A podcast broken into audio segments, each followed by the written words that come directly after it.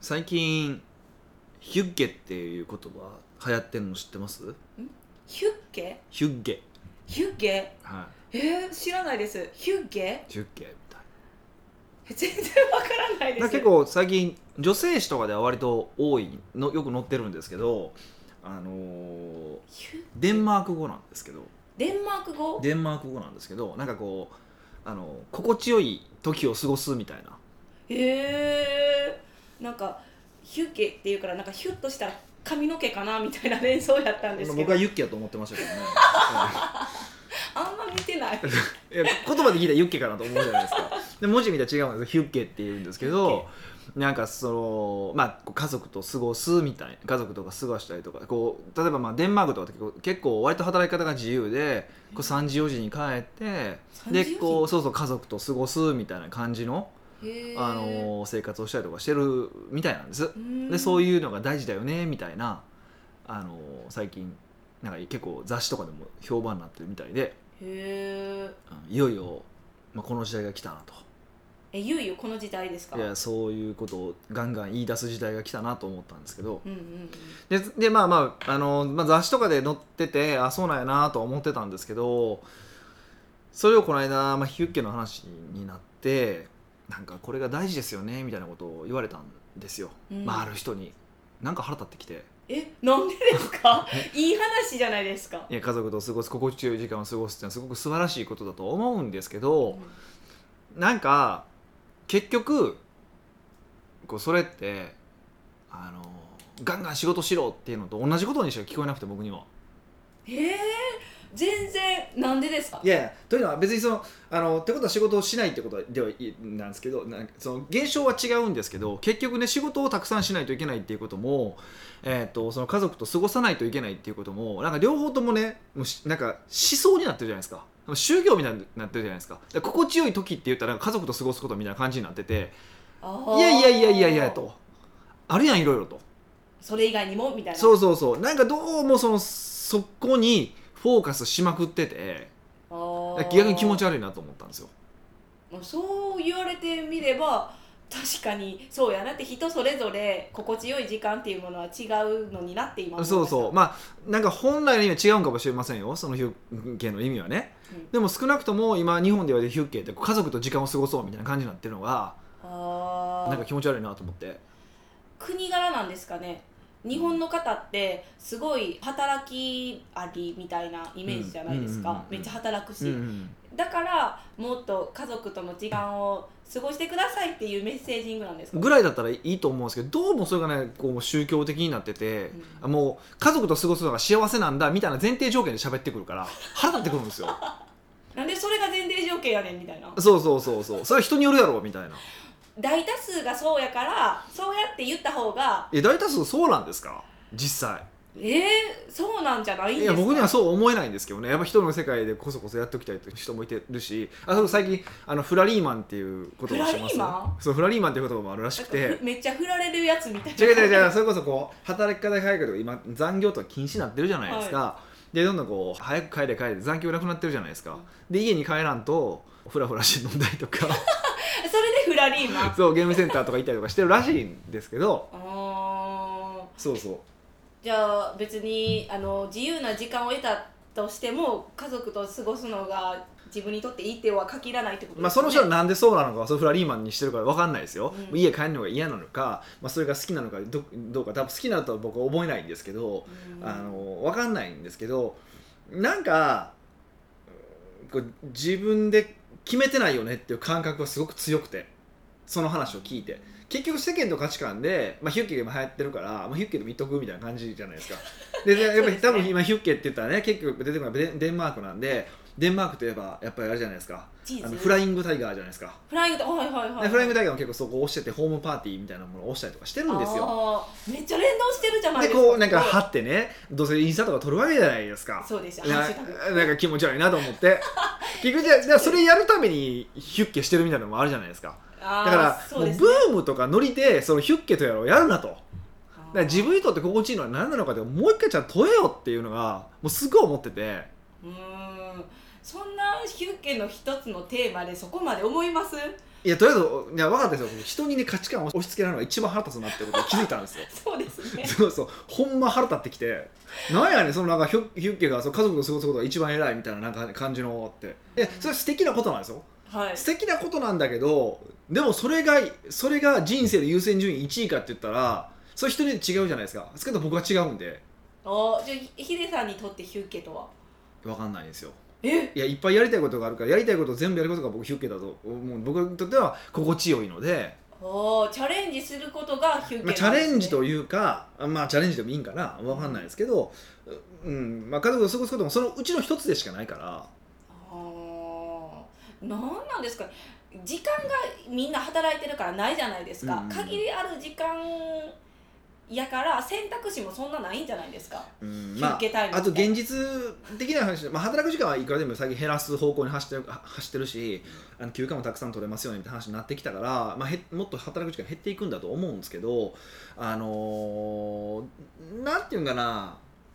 多分お金の問題もあると思うんですよね正直お金は例えば家族集まってご飯食べるとかだったらまあ安く上がるじゃないですかいまあホームパーティーそうホームとパかーティでーとすかよねだったら安く上がるじゃないですかでもた例えばそこで、あのーまあ、なんかちょっと趣味しようかって言ったらまあそれこそサックスの一つしようと思ったらサックスで、ね、1個買うのに50万するしそうですよ練習代もかかるしそうそうで1回、ね、4 5千円のレッスンフィーもかかるって考えたらまあ高いじゃないですか、はい一般からするとねうんでそういうのもまあ現実的にはあるんかなと思ってていうでもまあ大いに関係そありまうすでもそういうふうにこう家族が素敵だよねって価値観を植え付けとけば、まあ、こう大して儲かってなかったとしてもお金が例えばその働く今ってほら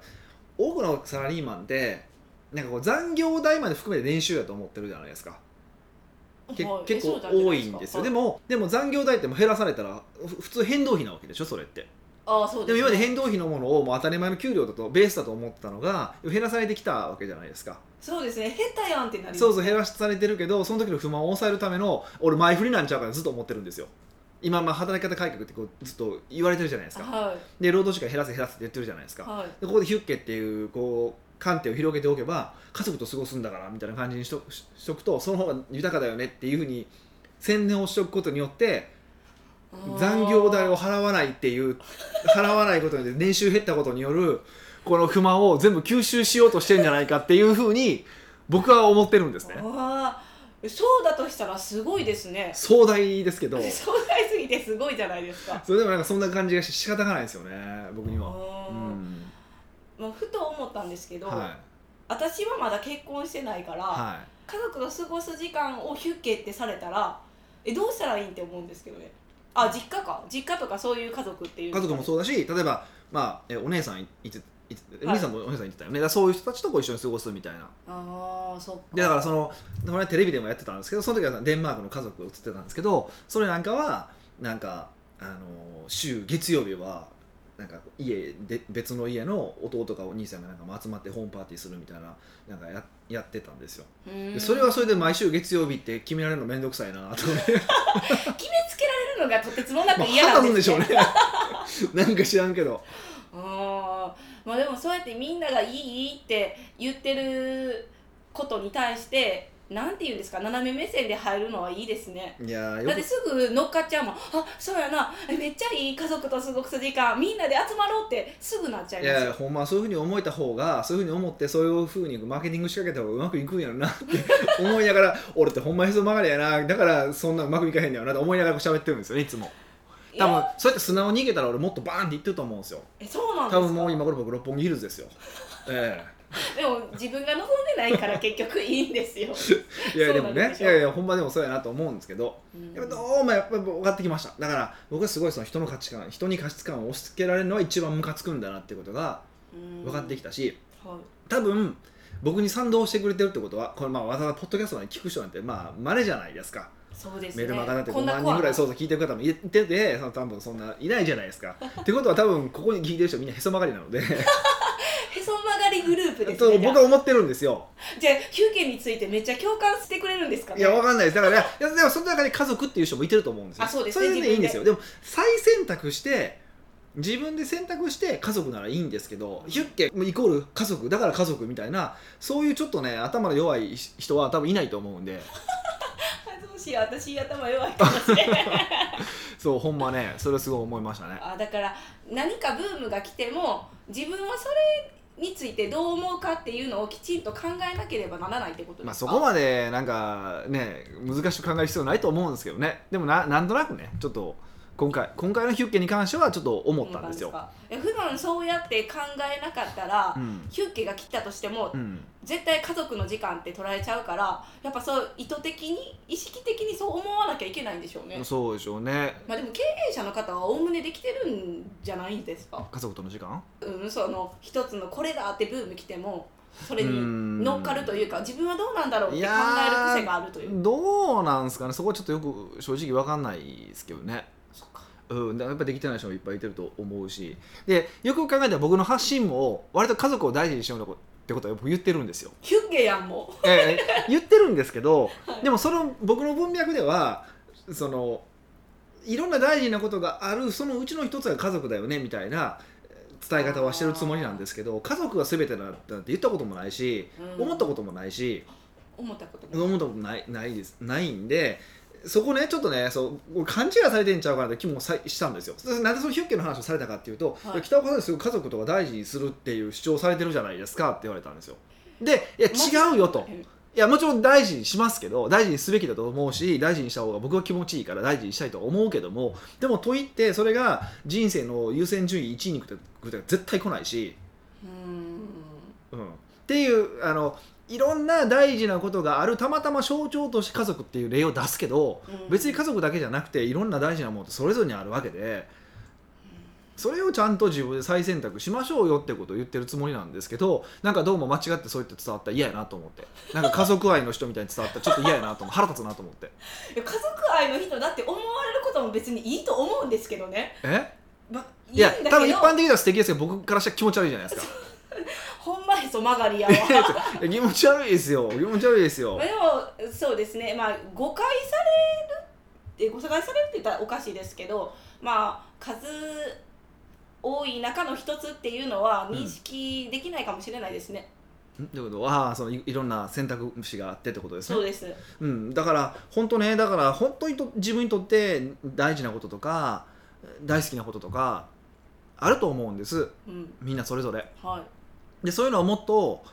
なんかこう自分なりにね何なのかっていうことは考えておいてほしいなと思うしでそれを自由にできるように、あのうこうどんどん自分のビジネスも変えていってほしいなっていうふうにちょっと思うんですよね。んでもなんかその世間一般がうんヒュッケイコール家族との時間ってすごい唱えてるんですよね、そうなの最近だからどうどうもそうっぽく雰囲気はね、うん、やって言ってる中であ自分のヒュッケはそうじゃなくて例えばその自分一人でなんていうか半身浴することがヒュッケやねんって言うと波風立つなんかあ家族との時間じゃなくてそんなことなんやって思われるのが嫌そうでしょそうなるじゃないですかだっかていらうかこう冷酷な人って思われるかもしれないじゃないですかそんなん発信してしまっ別別たにら。っ思われてもいいじゃないですかて思うからあのうん言えない環境でもあるんじゃないですか。いやまあぼ別にいいといやだからもう別に言う言う必要もないけどねああ別に 自分の風景は違っても言う必要はない。言う必要はない僕はたまたま発信する仕事だしみんなに考えてほしいからあえて言ってるけどあー別に普段そんな僕言わないですよ そうですね。そんな 嫌なやつじゃないですかそれ分かってるけどでもでもでも例えば家族とかいらっしゃったらうんいらっしゃって多分それこそヒュッケとか盛り上がってくると「え元家族どう?」とかで言われるじゃないですか多分奥さんとかから、それ面倒くさいじゃないですか,、うんだからちゃんとそこはもちろん大事やでとうん大事だからこんだけはちゃんとこう確保はするけどでも俺これもしたいしこれもしたいしそのためにお金も稼いでるし、えー、と頑張ってるしそれは理解してっていうふうに話し合う必要はあると思うしうだからやっんぱちゃんとやっぱ自分のその再選択してるってことをなんかこう言語化した方がいいよねっていう気はするかなと思います。うんうんじゃあ自分にとっての風景を考えてみます。はい、ぜひ考えてみてください。北岡秀樹の奥越えポッドキャスト奥越えポッドキャストは仕事だけじゃない人生を味わい尽くしたい社長を応援します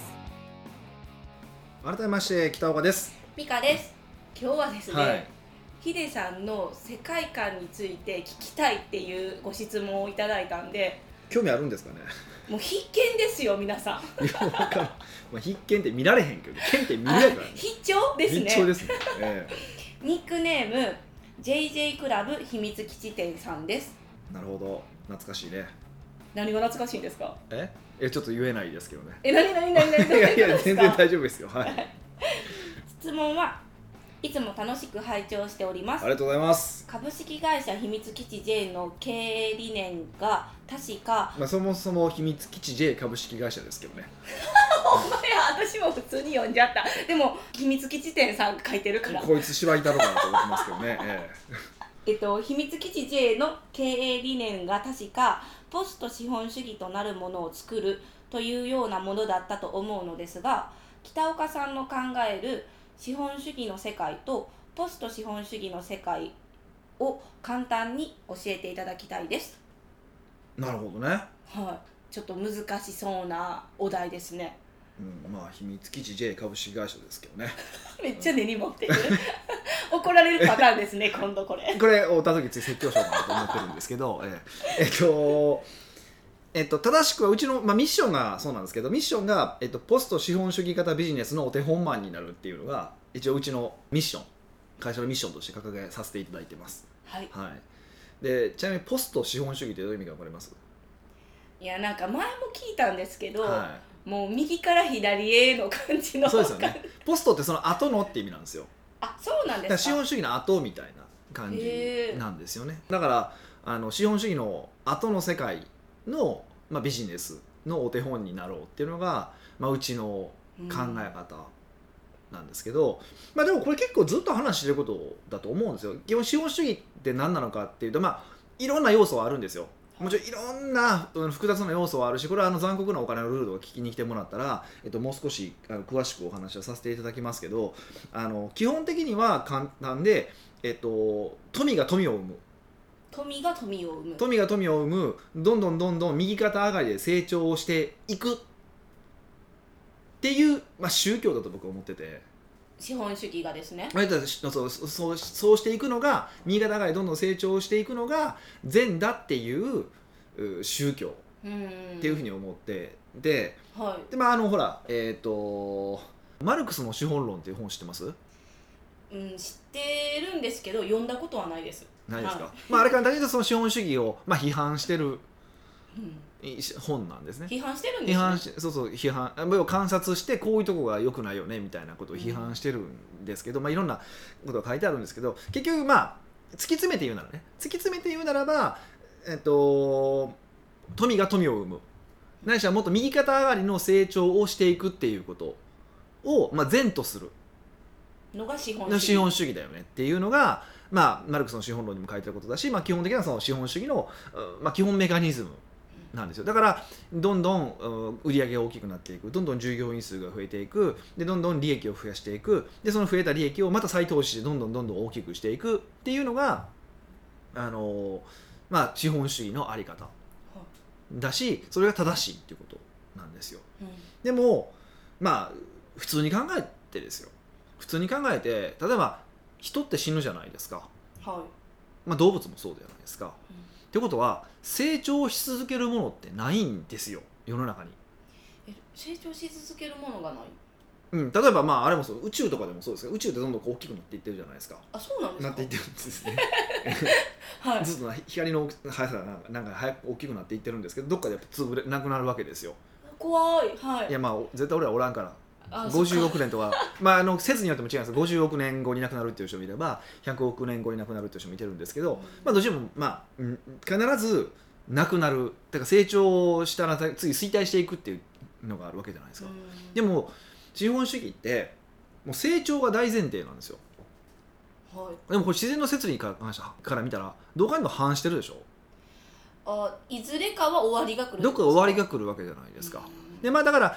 そのあの経済全体で見たら終わりが来る局面っていうのがあの経済危機だったりするわけですよリーマンショックだったりとか、まあ、バブルの崩壊であったりとかあのそうだと思うんですよ。うんってことはまあ多分資本主義っていうのはどっかで無理が来るよねっていうのが。あるあまあ、僕の考え方なんだしやっぱり今その資本主義を見直そうっていう感じはやっぱり出てきてるじゃないですかうんでだからとはいえ資本主義がなくなるかっていうと、まあ、なくなるとは思えないんですよその資本主義に代わる新しい経済制度もないからより良い経済制度ってもないから。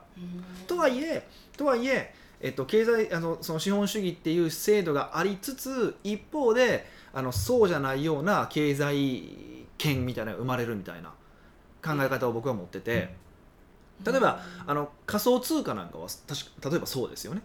えなんかネムとかビットコインとかですよねまあ、あれも要は、まあ、お金があって、あのまあ、別のその経済圏じゃないですかあれ今、まあ、なんか円とかドルと取り替えられるからあれが高騰してる高騰してないって話なんだけど、うんあれってあの中で流通してれば別に関係ない話でしょその円との価値の交換は全然なくて単純にその例えばビットコイン同士のやり取りだったら、はいあのじゃあ私が1ビットコイン払うから、えっと、私にこういうことししてねとかこういうものちょうだいねってこともできるわけじゃないですか。はいっていうことは新しいその経済圏が実はそうに生まれてるってことなんですよ。うんじゃあ仮想通貨めっちゃあるからめっちゃ生まれていってるってことなんですねまあ実際にはほとんどの場合はでもその通貨仮想通貨っていうつあれは通貨じゃないんですけどね。あそうなんです一応そういう制度設計では作られてるけど結局あの、まあ、今は登記の対象になってるだけなので、まあ、まあただのポイントカードですよねはっきり言えば。あそうなんです、ね、と思ってて、まあ、これちょっとまた別で詳しくお話したいと思うんですけどあのっていうことなわけです。はいであとよく最近言われてる評価経済みたいなことも言われてて要は自分の評価をお金に変えることができる。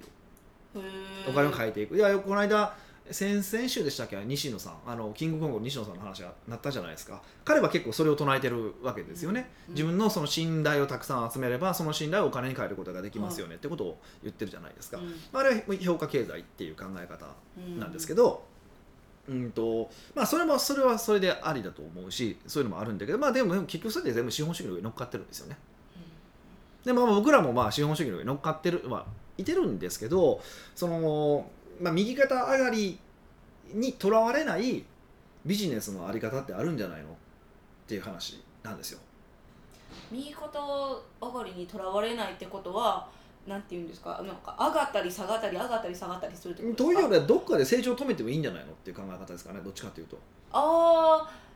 あ上がってトゥーみたいななんていうかこう平行線になるってことですか、うんそうですねただ問題はビジネスをしてると要はまあ資本主義の中でた我々戦ってるわけだからどんどん右肩上がりで成長してる会社があるわけですよね、はいでそこで同じように戦ってて途中で成長を止めたら相対的には競争優位性が下がるわけですよねはい落ちる落ちていくわけじゃないですかだからどっかで衰退はしていくから、えっと、そこには負けずに生き残るってことが必要なんですね今度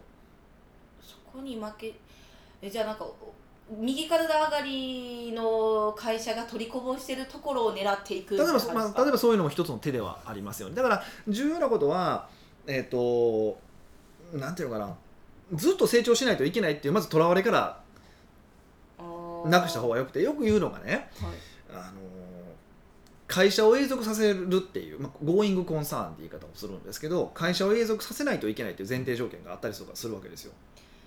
そうですよねそうでしょう会社はずっとあり続けてくれなければ困ります従業員は、うん、まあそうなんですけどね。でなんですけど、はい、会社の所有者って誰なのかえ所有者は社長違いますよ株主です。公開でめっちゃ間違っているじゃないやでいすかやでもでもでもあのでもそれはあながち間違ってなくて99%の中小企業っていうのは社長イコール株主なんですよ。あそうなんですかそうそう僕自身も僕秘密基地でって僕の会社だしだから誰か投資家が入ってるわけじゃないからうん僕自身の会社なんですよ。はいってことは、えっと、なんで右肩上がりで成長していかないといけないかっていうとその株主が成長しよう成長しようっていうからなんですよ。だから株式上場してる会社がずっとなんか、ね、前年比でこんだけ成長しましたって言い続けてるのは株主がそういうふうにしろって言うからせざるを得ないわけじゃないですか。はいでも自分の会社で自分株主だったら別にどっかで成長を止めても株主の自分は文句言わないわけでしょ。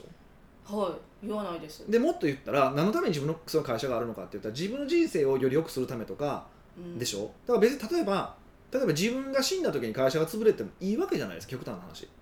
まあ今まあ、ちょっとちょっと従業従員業員の目線を消したら従業員の問題はありますけど、はいでもまあ従業員は別に他のところでも働けるしまあそうですねあの永続させないといけないっていう理由はないわけではい少なくとも永続させないといけないっていう前提条件はなくしてもいいわけじゃないですか、うーんはいまあ、綺麗に辞めるために例えば従業員の人たちを他に移動できるところまでちゃんと設定して死ぬのも死ぬのも一つの手なんですけどでも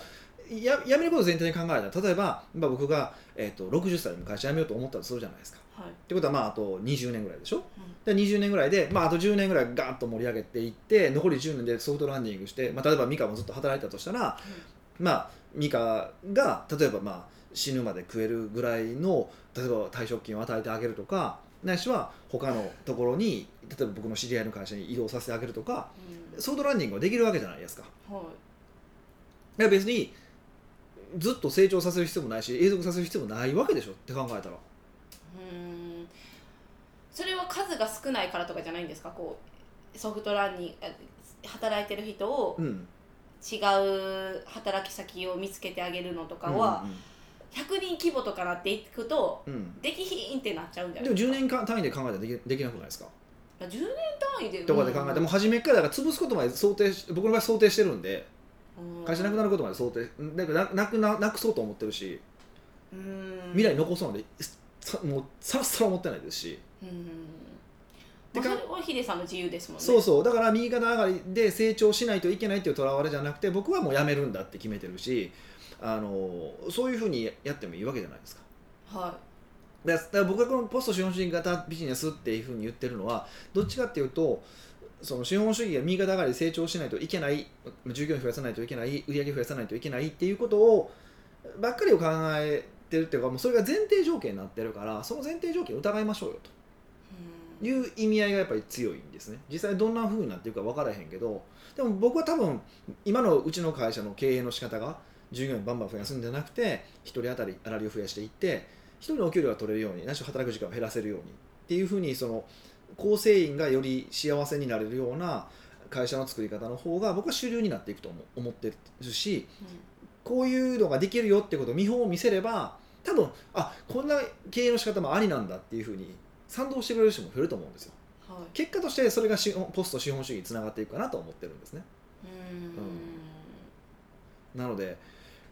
まあ何が言いたいのかよく分かんないんですけ どもっと自分の思う通り経営したらと思うんですよ。あーえなんかそこまで皆さん考えてされるんですかいや考え素朴の実い質や問もちろん考えるわけないですよだって初めはお金稼ぎたいとか思って起業しだすわけじゃないですかはでもあの僕本当それだからそれでやっていくでしょいで何の疑いもなく従業員増やしていきました100人ぐらいになりました年商が10億円になりました世間的に見たらもう大成功した社長じゃないですかはいでもその人の話を聞いたらめっちゃしんどいんですよまあずっと右肩上がりにしていかなきゃいしけないからていけないといけないっていうプレッシャーもあるししかも自分めっちゃ働いてるけどじゃあ自分のお給料に反映どどれが反映されてるかってほとんど反映されてなくてなんか従業員食わすためにトップ営業バンバンしまくってたりとかねえ結構そういう人多いので家族との時間もなくてっていうふうに言ってる人がすごく多いわけですよそれこそヒュッケが破壊されていってるわけですそよう私も思いましたそうそうそうそうだから本当に自分にとって心地いいいやそれが本当の意味のヒュッケだと思うんですけど、うあののビジネスの仕方ってあるんじゃないのって思っててんそのそういうその自分のヒュッケをもう今回もテーマはヒュッケなのでヒュッケでいそうくいでくけすねどもうその全ヒ般ュッケを基準にして基準にしてあの適正なビジネスってああるよねそれぞれそれぞれねしかもはだいからあの大きくすることを否定してるわけじゃないんですよ僕はだってそれをそれがたまらなくやりたい人もいてるわけじゃないですか、まあ、孫さんとか柳井さんとかもそうじゃないですか、もう成長病じゃないですかあんな人はいあの人らはもう成長しないといけない病なんであれはあれでいいんですよでもそうじゃないのもあっていいよねっていううーんそうですねっていうのが僕の考え方だしで僕がお伝えしたいのはそうなるとその成長しないといけない病の会社と戦うには小さいまんまだと結構大変じゃないですかはいそこでどうやって戦っていくのかを一緒に考えましょうよっていうのが一応僕のスタンスではあるんですよもう小さな会社でもそう自分が心地よく経営ってどうやったらできるんだろうかっていうことをあの考えるってうーんはい小さな会社だからこそできるポスト主義って感じですかいや別に大きい会社でもでポスト資本主義の会社はできると思いますよそれはそれぞれ自分の適正サイズでビジネスをやればいいだけだからあそうかそうかそれから1万人という人もいると思うしうーん僕は僕はもっと少ないけどそれ人によって違うのではい、この今回の音声で JJ クラブ秘密基地店さんは納得納得って言うんですかね、まあこれだけど僕僕考え方こうなんですとしか言いようがないからあこんうななんヒですけデどさんの考えてるポスト資本主義はこういう感じでしたということですそうですねね。多分でもこの話聞いてもそんなにあの違和感ないと思うんですよみんなはうん、というのはあの僕が散々今までお話ししたことをただまとめただけなのでまとめた話だけなので、でもこのこれに違和感を感じないってことはもうああの変人ですよ 前半戦の一応ね会つま社がりが会社と経会社経営者としてはちょっと歪んでますからね一般的な、 ええ、それはあ歪んでるんですのかもう少数派ですよあなたは少数派ですよってことは、うんうんあのお伝えしておきたいですねはい、まあでも少数派でも必ず生きる道はありますもんねうん、少数派だから生きれないとかじゃないですからねはい、は屋外ポッドキャストではいろんなご質問をお待ちしております質問を採用された方には素敵なプレゼントを差し上げておりますので質問フォームよりどしどしお問い合わせくださいい、というわけでまた来週お会いしましょう